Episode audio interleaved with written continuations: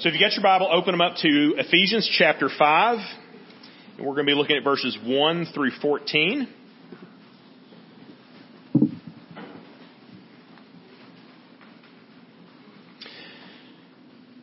So Paul writes, Therefore, be imitators of God as beloved children, and walk in love as Christ loved us and gave himself for us, a fragrant offering and sacrifice to God. But sexual immorality and all impurity or covetousness must not even be named among you, as is proper among saints. Let there be no filthiness, nor foolish talk, nor crude joking, which are out of place, but instead let there be thanksgiving. For you may be sure of this, that everyone who is sexually immoral or impure, or who is covetous, that is an idolater, has no inheritance in the kingdom of Christ and of God. Let no one deceive you with empty words, for because of these things the wrath of God comes upon the sons of disobedience. Therefore do not become part- partners with them, for at one time you were darkness, but now you are light in the Lord. Walk as children of the light, for the fruit of light is found in all that is good and right and true. And try to discern what is pleasing to the Lord. Take no part in the unfruitful works of darkness, but instead expose them. For it is shameful even to speak of the things that they do in secret. But when anything is exposed by the light, it becomes visible, for anything that becomes visible is light. Therefore it says, Awake, O sleeper, and arise from the dead, and Christ will shine upon you. All right, let's go to the Lord in prayer.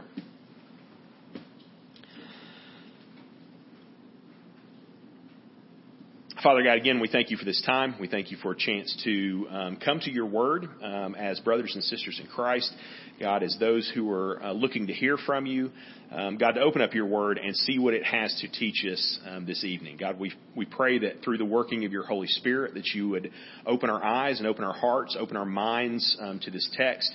Um, God, that we would not only understand it correctly, but that we would apply it correctly, that we would see the ways that it shines uh, light into the, the corners of our hearts uh, and the corners of our minds. Um, God, as we prayed earlier, that we have hidden from you, that we have kept from you either willfully or ignorantly. Um, God, we ask that your, your word would change us um, as we study it tonight. Uh, we thank you for this time. We pray these things in the holy and precious name of Jesus Christ. Amen.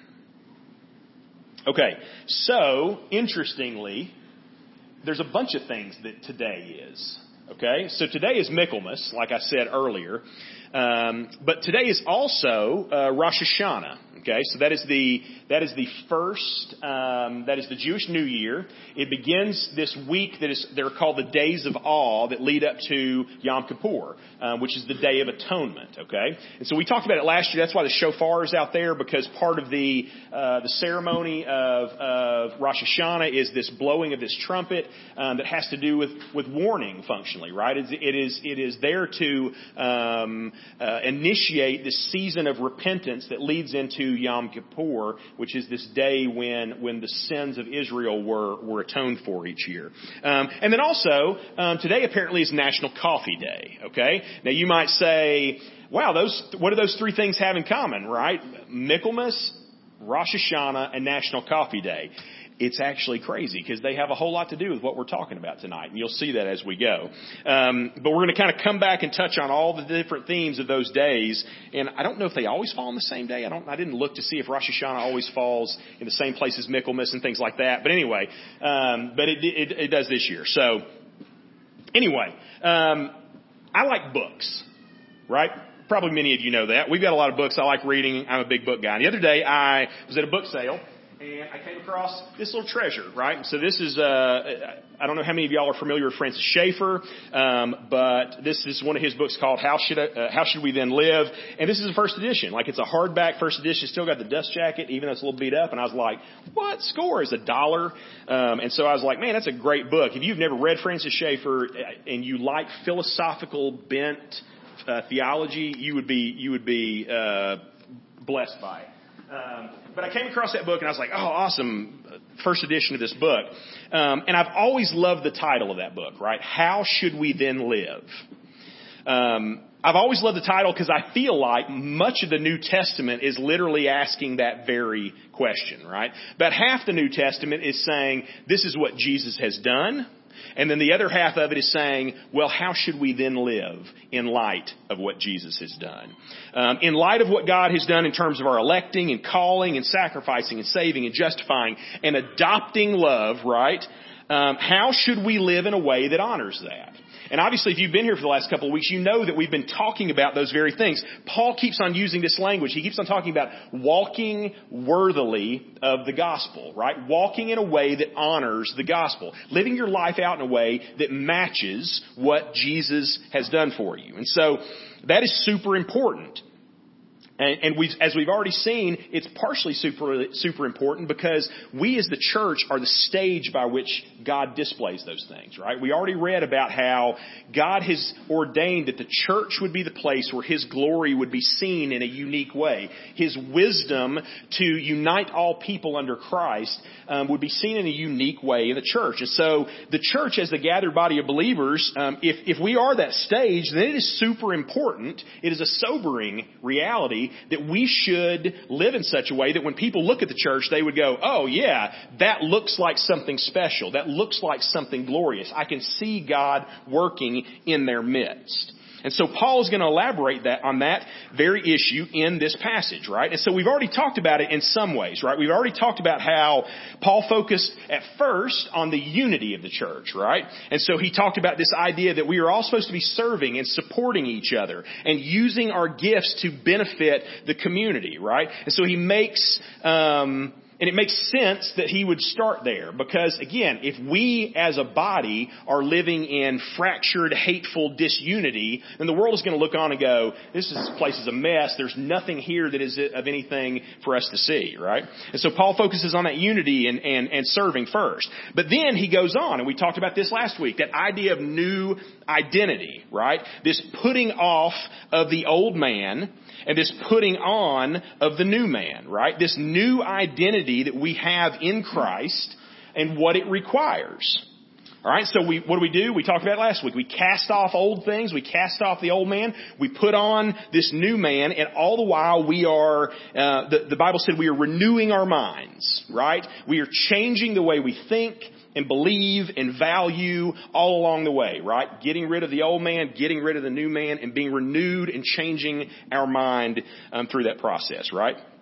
And he particularly talked about it in terms of four different sins. Sins that are poisonous to the community and to the unity that he'd already mentioned. Dishonesty, unresolved anger, robbing from each other, and, and, and we talked about that kind of in the context of being a consumer of the church instead of a sharer in the church. And then also through destructive, unedifying speech, right? And that could look at a lot of different ways. Gossip or tearing people down or any of those kind of things, right? All those were particular sins that Paul said, these are the old things that we need to cast off, right? We can't do those anymore, okay?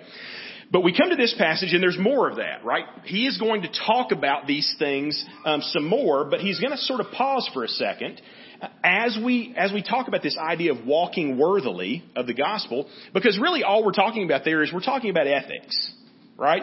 If we're talking about walking in a worthy way, we're talking about the idea of ethics, right? What is right and what is wrong. Um, What's interesting though is, at least I think, is that Christians are often guilty of leaving one of those two things behind, right? We either focus on living and doing what is right, or we focus on what is wrong and we shouldn't do. A lot of times we don't do a great job of, of holding both of those things in place, right? And so some churches are known for what they hate right? Um, and there are these various sins, and they're always talking about them and always calling them out, right? And, and we, they're known for what they hate. And then at the same time, other churches are known for what they love, and they're always um, endorsing certain kind of causes and, and, and doing these good works and different things like that. And then oftentimes they're very quiet about the things that we shouldn't be doing, right? And so they don't want to talk about about calling sin sin and different things. We, it seems like churches have a hard time doing both of those things: calling what is right right and calling what is wrong wrong. But that's the nature of ethics, right? And so Paul is going to do that very thing. He's going to start out with the right. He's going to start out with the positive, and then he's also going to talk to us about the negative. He's going to show us what we should do, and then he's also going to show us some of the things that we should not do. Okay? So he starts in verse 5. And he says this. The, the, the positive expression of that Christian ethic um, is love. Okay, that is the defining characteristic of how we should act towards the world around us. Verse 5.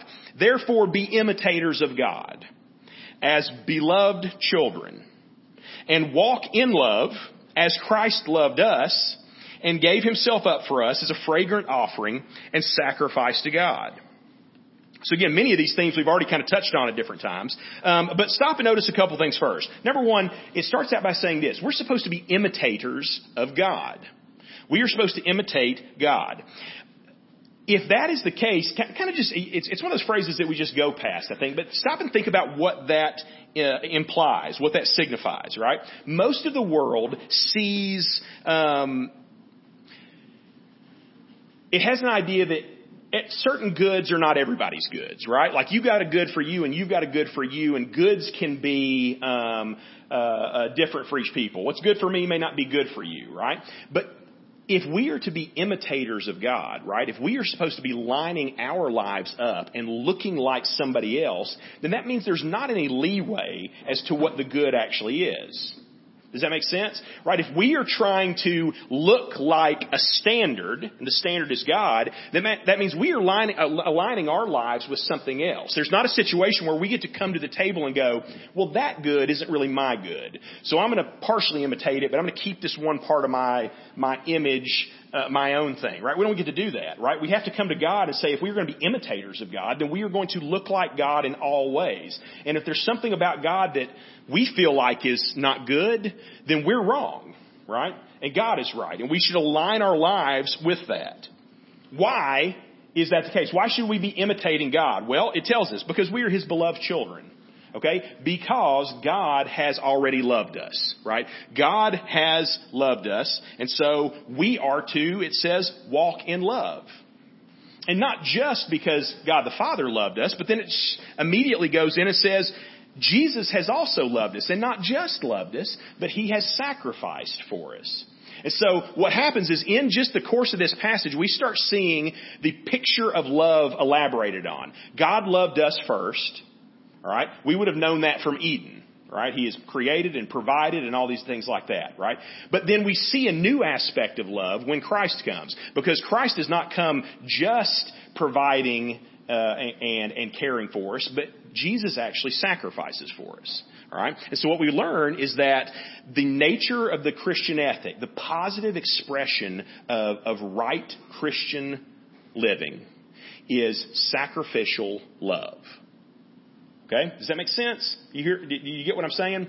If, if the way you are engaging in the positive with the world around you is not from the source of sacrificial love, then you're probably doing it wrong. All right. If there's some other, if there's some other thing that is at the core of your um, acting in a Christian way, then something's missing there. Okay. Because we love because God loved us first, and Christ loved us first, and Christ sacrificed for us first. All right. John basically tells us that exact thing in his in his epistle. And so uh, in, in John chapter, First John chapter four, he says this: "Let us love one another, for love is from God." And everyone who loves is born of God and knows God. The one who does not love does not know God, for God is love. But by this, the love of God was manifested in us, that God has sent His only begotten Son into the world so that we might live through Him. In, in this love, not that we loved God, but that He loved us and sent His Son to be a propitiation for our sins. Beloved, if God so loved us, we also ought to love one another, right? So there it is. Basically, Paul says in two lines what John just said in, in six or seven, right? Is that God has loved us first, God has loved us as the Father. God has loved us as the Son. The Son has sacrificed for us. We know love because we are in Christ. And now what do we do? We love others the way Christ has loved us. We sacrificially love people. Okay?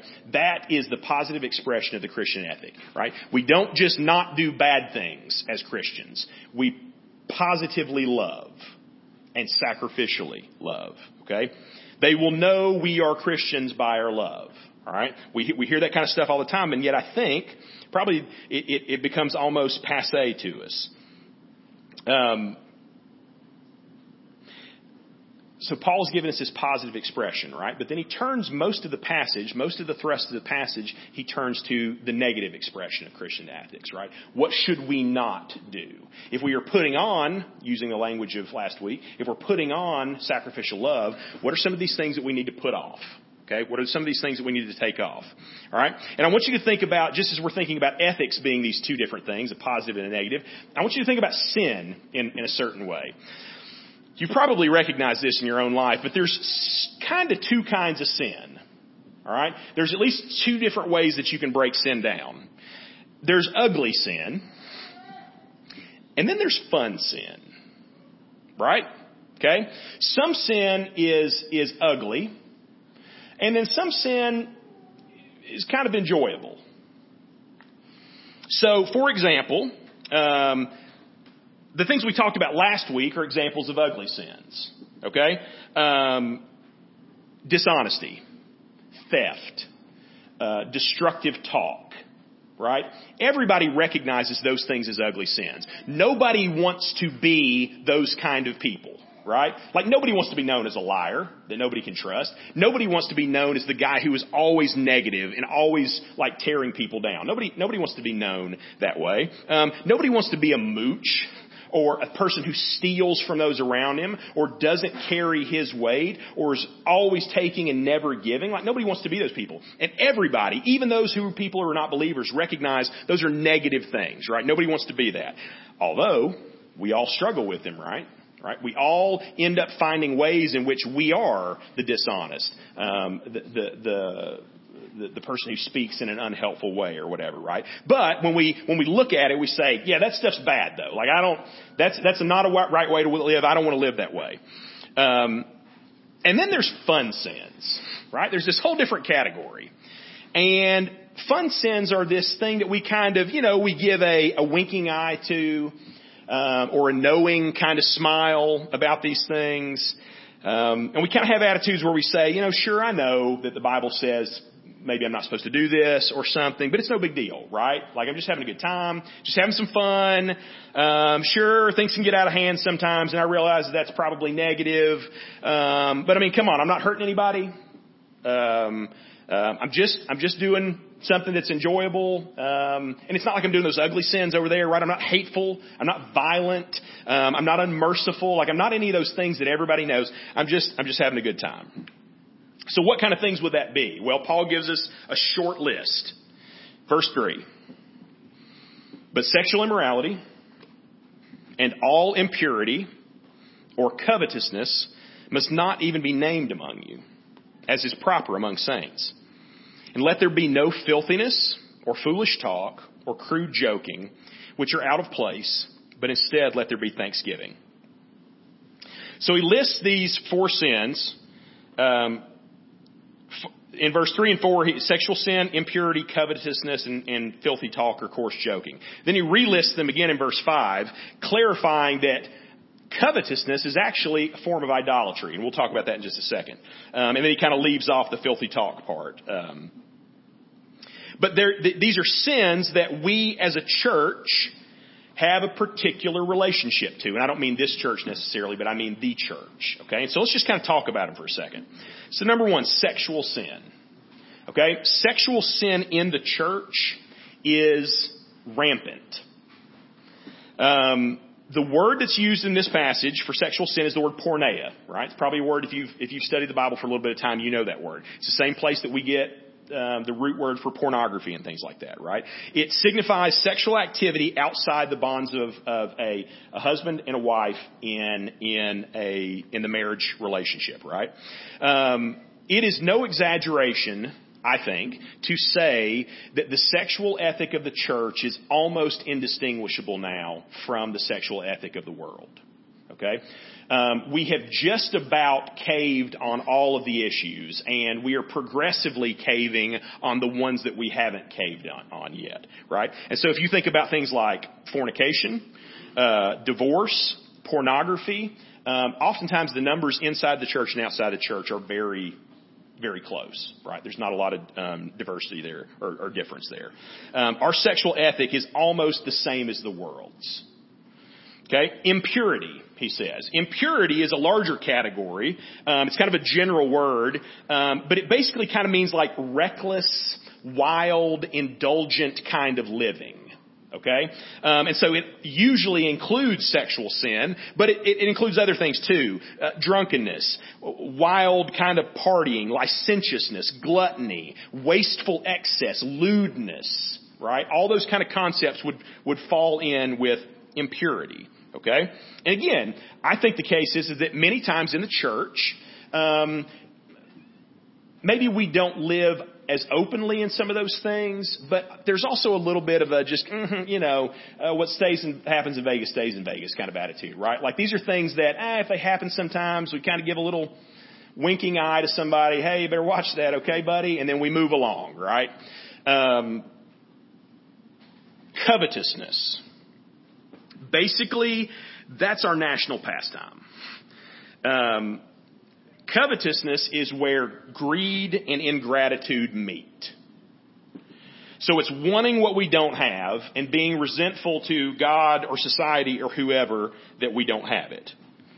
Um, it often disguises itself as sort of healthy ambition or a good work ethic or enjoying God's gifts that He has given us, right? It's none of those things. Uh, it often, and this is what Paul is getting at in verse 5, it often reveals our idolatries, right? Because what we find out is the things that we covet are actually oftentimes the things that define us.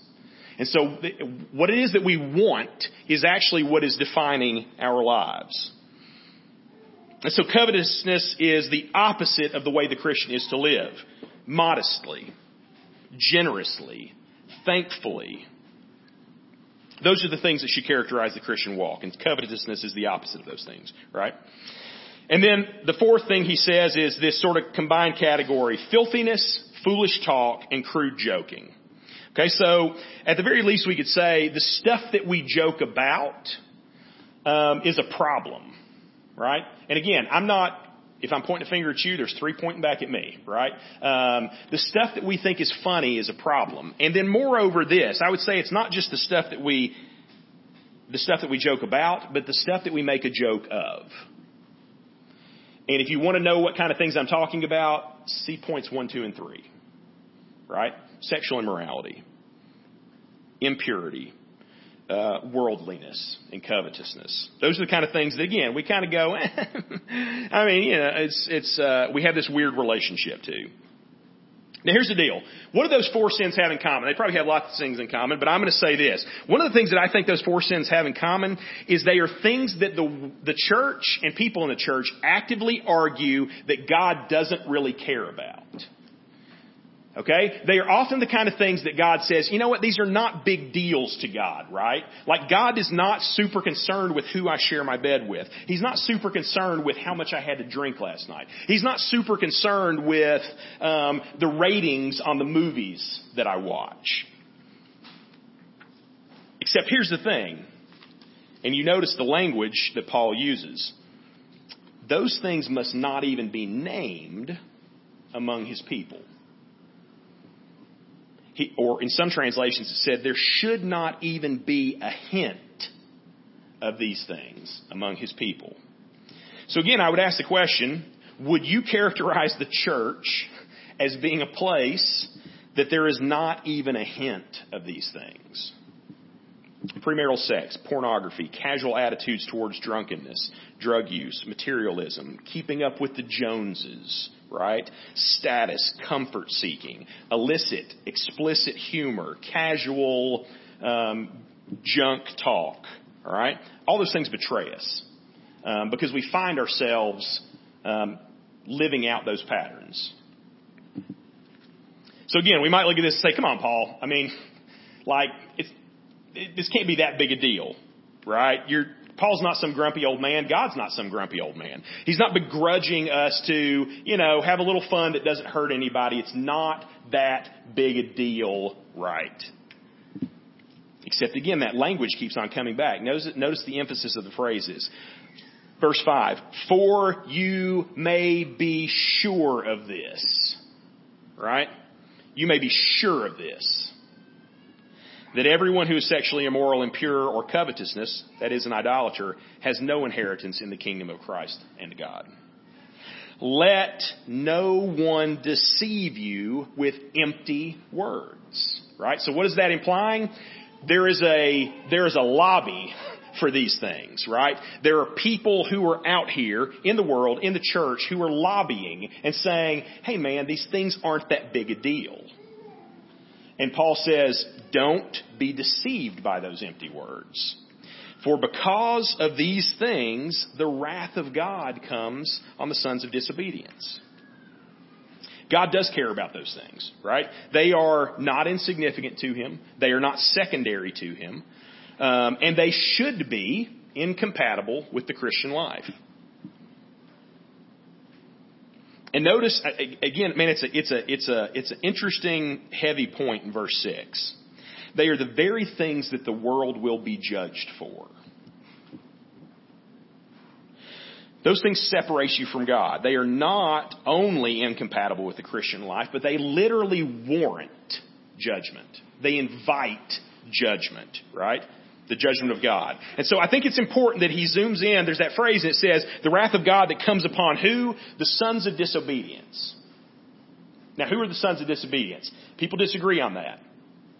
I think the sons of disobedient are talking about those who are not in Christ. Okay? This is why that's, that's significant. Because if you are a true follower of Jesus Christ, if you have received Jesus Christ, then you will never experience the wrath of God. Right? The wrath of God will not come upon you. Why? Because the wrath of God has already been poured out on Jesus Christ on the cross, right? Jesus has received the full brunt of the wrath of God for your sins. Okay? And so, I think there's a thing here. We might tend to, as a believer, read this and go, oh, it's saying that I'm going to be uh, rejected by God somehow because, like, I've done some of these things and now God is going to reject me. I don't think that's the point that Paul is trying to make. I think Paul is trying to make this point. He's saying, recognize that these are the kind of things that the rest of the world will spend eternity in hell for. And for you to believe that you can just live in them casually is, like we talked about last week, that grieves the heart of God, right? That grieves the Holy Spirit for you to do that. The world is dying because of these things, and we are playing with them, is basically what he would be pointing to.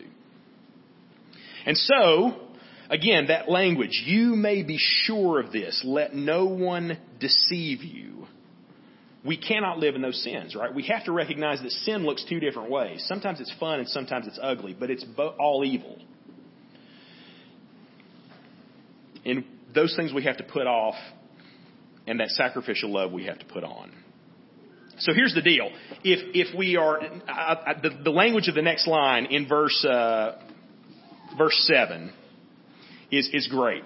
Okay? So look what he says in verse 7. He says, Therefore do not become partners with them. Or in some translations, do not become partakers of these things, right? And so, man, I love that image, okay? Like it's like, I'm not just like giving myself to these sins, right? Like I'm not just becoming um, a, a life defined by these sins. I'm just sort of a, I'm a partner with them, right? I'm going to go out and find some people who I can partner in these sins with just a little bit. I'm going to partake of them, right? I'm not gonna, I'm not gonna gorge myself on them. I'm just gonna partake of these sins a little bit, right? But this is what Paul tells us. This is his encouragement to us. He says, don't be partakers of these sins. Right? Don't be partners with the, uh, of these sins, right? That's not, that's not who we are called to be. For at one time, verse 8, you were in darkness, but now you are in the light. Okay? And the neat thing is, is this. He says, so what's our relationship to these sins now? Um, we are not partakers of these sins. We are exposers of these sins. So keep on reading. It says, walk as children of the light. Verse 9, for the fruit of light is found in all that is good and right and true, and try to discern what is pleasing to the Lord. Take no part in the unfruitful works of darkness, but what? But instead expose them we are truth tellers, right? We've already talked about that idea a couple of times throughout Ephesians, right? We are those who speak the truth in love to people. And here's the deal. I know this is a fact because I've talked to you about a lot of you about this very issue, right? I know that a lot of you have played the role of truth teller in the lives of your friend and fa- friends and family, right? You have been the person who has gone to that loved one or that friend and said, listen, this thing that you are doing is wrong. And you should not be doing that. And I know, again, from conversations that many times they have rejected that, and sometimes they have rejected you because of that, right? Um, you have done that, and they have rejected you because of it. But hear me, and, and I know that it's hard, but also hear this encouragement. You are doing what you're supposed to be doing.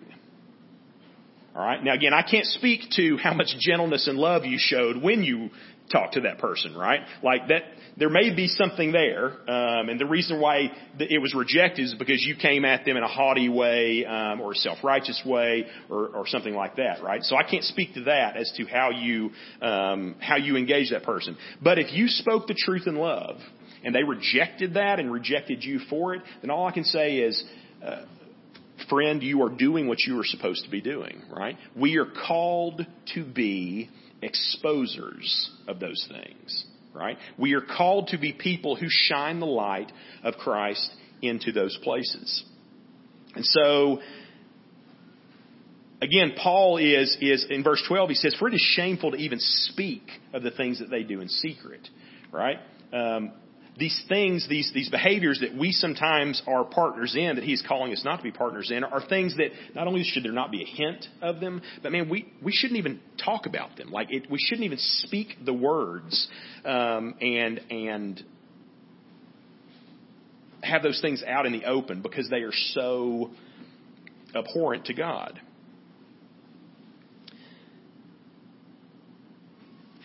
If we say nothing, then it is functionally us saying that darkness is right. That lie is truth, and it treats those people around us, those loved ones, as if their eternal destiny was insignificant. Right? That it didn't make any difference to us. That they can continue to live in a way that will bring judgment upon them, and, and we don't care.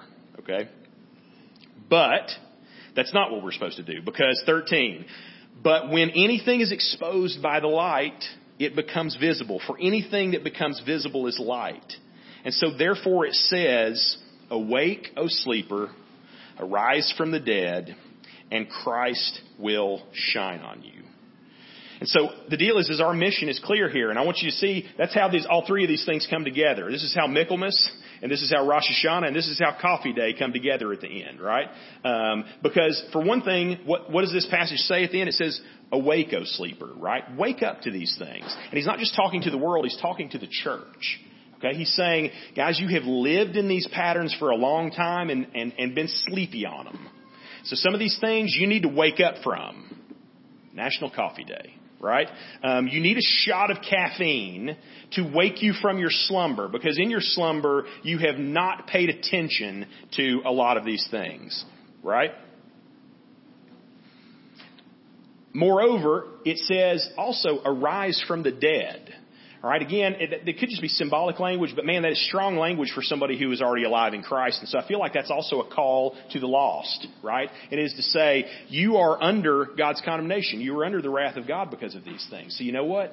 Um, rise from the dead, not of your own doing, but through Jesus Christ. Turn to Christ and be resurrected in Christ.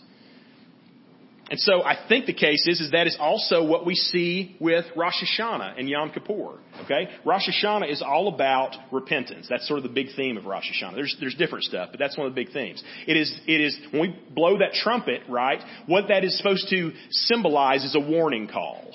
Right? It is a, it is a call to awareness and a call to battle. Because the day of judgment is coming. Yom Kippur is a week and a half away, or however many days it is, right? The day of judgment is coming, where we will have to answer for our sins. Okay? And so what is the deal? Rise up, right? Rise from your dead, rise from the dead, and trust in Christ. And again, and Christ will shine on you. Um, in, in, in this idea of Michaelmas, right? It's about one of the big themes in Michaelmas is this idea of saying we can defeat the sin that is in our lives, not because we are capable, but because Christ in us is capable. Okay, so if you look to these things and you say, "Man, Ash, there's some of these things that are a pattern in my life that I just feel like I wouldn't want to give up or I couldn't give up," um, and maybe it's the other stuff that we talked about last week, the ugly sins. Maybe it's the fun sins that we talked about this week, um, and you say, "Man, there's there's just something that I couldn't give up." Recognize this Christ coming into your life and shining his light into your life is evil defeating. Okay? That Christ is capable of changing those things in your life. But we have to we have to respond to that call. Right? We have to do exactly what Paul's been telling us. Take on, take off, renew our minds, turn from sin, turn to Christ, love, not partake in all of these things. So here's the deal. Let let your light shine. Right? Be a person who is living in keeping with the gospel and who is shining that light into the ugly places in the world. Um, when somebody tries to do that in your life, receive it with humility. Um, when somebody says, "Hey, man, th- there's this thing in your life and it is not in keeping with the gospel," be willing to at least step back and say, "I'm going to investigate that. I'm going to pray on it. I'm going to see if what you're talking about is accurate." Don't just buck it immediately and turn away from it, right? Wake up. Arise from the dead, and Christ will shine on you. Let's go to the Lord in prayer.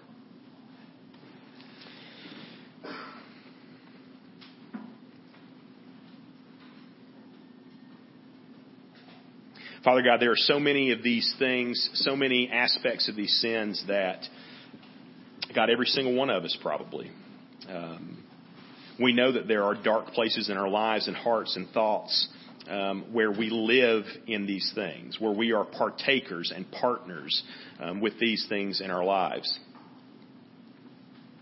God, if we have treated these things in a flippant way, we ask that you would chastise us with the language that we find in this passage, God, that there should not even be a hint, that these things should not even be named, that we should not be deceived by foolish talk, that we should be sure of the reality of these things.